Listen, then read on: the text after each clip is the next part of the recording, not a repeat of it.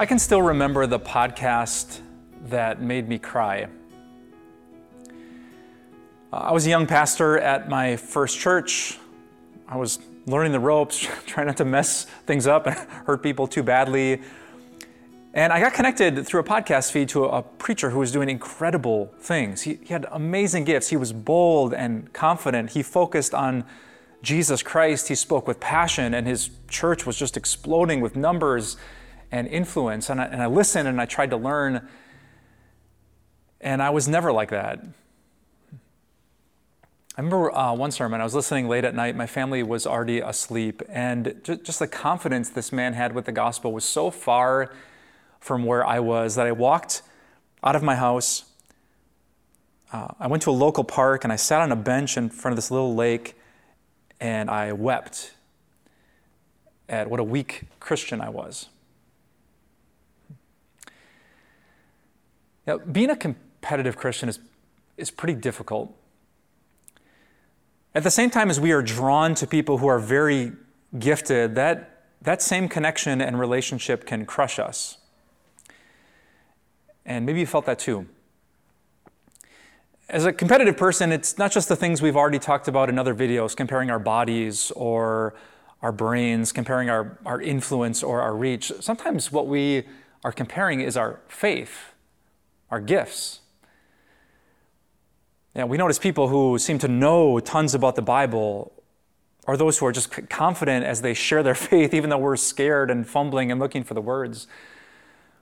Some people seem to have the gift of hospitality and they host amazing parties, and you, you just, you're not that. And some people give generously without fear, and you're terrified to do so. We, we compare ourselves to other Christians,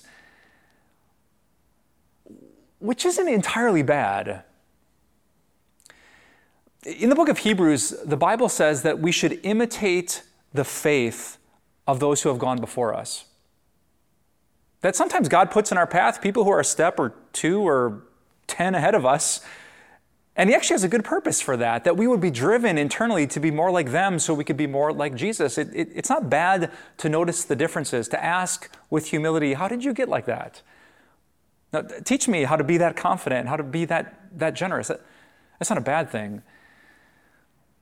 What is a bad thing, though, is what happened to me on that day. As I sat on that bench feeling uh, worthless and useless in the kingdom of God, despite the gifts that God had given me, despite the, the church that He had blessed me to serve at and, and to pastor, I, I felt like I was doing nothing. That's not where God wants competition to go. So, when you find yourself comparing your faith to other people, what should you do? Let me give you two quick passages to answer that question, both from the book of 1 Corinthians. The Corinthians had a whole bunch of problems when it came to comparisons. And, and so, Paul, speaking to very talented people, very spiritually gifted people, he said this in 1 Corinthians 4, verse 7 Who makes you different from anyone else? Like, okay, you're, you're different. You're better at this or that. Who made you that way? And the answer, of course, is God. he continues with another question What do you have that you did not receive? Okay, so you're a great public speaker, you're a courageous evangelist, you have a, a sharp mind, you're quick with your words. Where, where did you get that from? Oh, yeah, you received it. From whom? And the answer again is from God. and then one more question. He says, And if you did receive it, why do you boast as though you did not? To competitive Christians, Paul is correcting our pride, right? He's not denying that we have gifts. He's not denying that we might be different, maybe even better in certain things than other people. But if that's a gift from God, how can we boast? Instead, we should say, Thank you, God, for this, this gift. It's from your Spirit, it's from you. Help me to use it faithfully. Help me to serve others humbly. But what if you're different in what seems like an inferior way? Uh, what if your problem is not pride as you look at other people, but despair? Well, Paul's answer is in the same book of the Bible. J- jump to 1 Corinthians chapter 12, a great chapter on spiritual gifts. And Paul has this incredible section where we can't despair because God has a great plan for us in his kingdom. He talks about that God has given greater honor to the parts of the Christian body that lack it. He says that there are some people who seem like we don't need them, but he says here in verse 22 the parts of the body that seem to be weaker are indispensable. Like you, if you feel weaker than the average person at your church, according to that passage, you are indispensable to the work of God.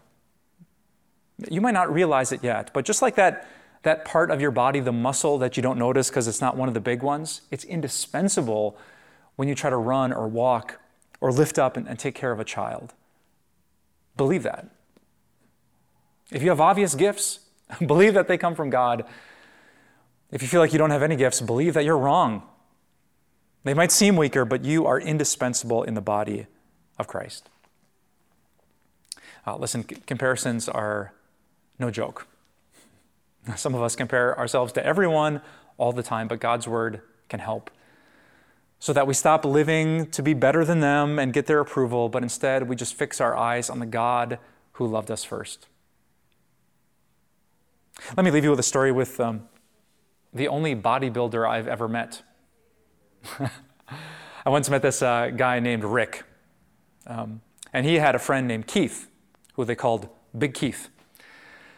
Uh, Rick was a, a, passionate Christian, and so when he met Big Keith, this bodybuilder, he learned the story that Keith was amazing, but he wasn't the most amazing. There were many competitions where he did his best and he pushed hard in the gym, but he would end up second instead of first, and that would, that would crush Keith's spirits.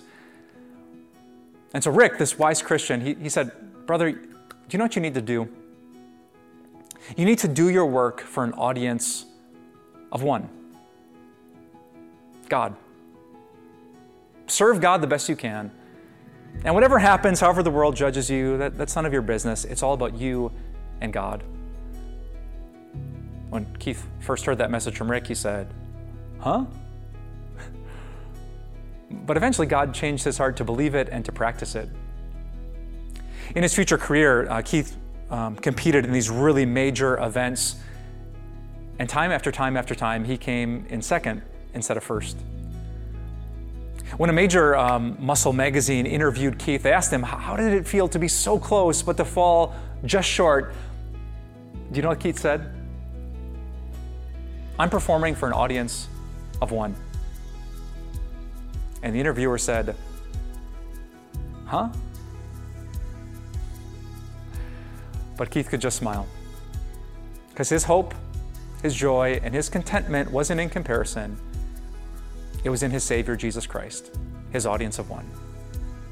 I pray that you and I, and every competitive Christian, can do the same. Let's pray.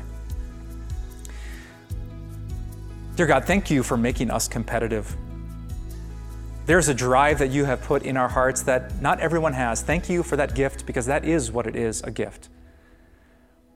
Jesus, as you taught us to pray, lead us not into temptation all the temptations of comparison and ugly competition. Rid us of that and protect us from that by your Holy Spirit. And instead, help us to humbly serve you, to seek first your kingdom and your righteousness, to believe that we are gifted servants who are all gathered together as one body to lift up and glorify the name of Jesus. We pray this all in that beautiful name. Amen.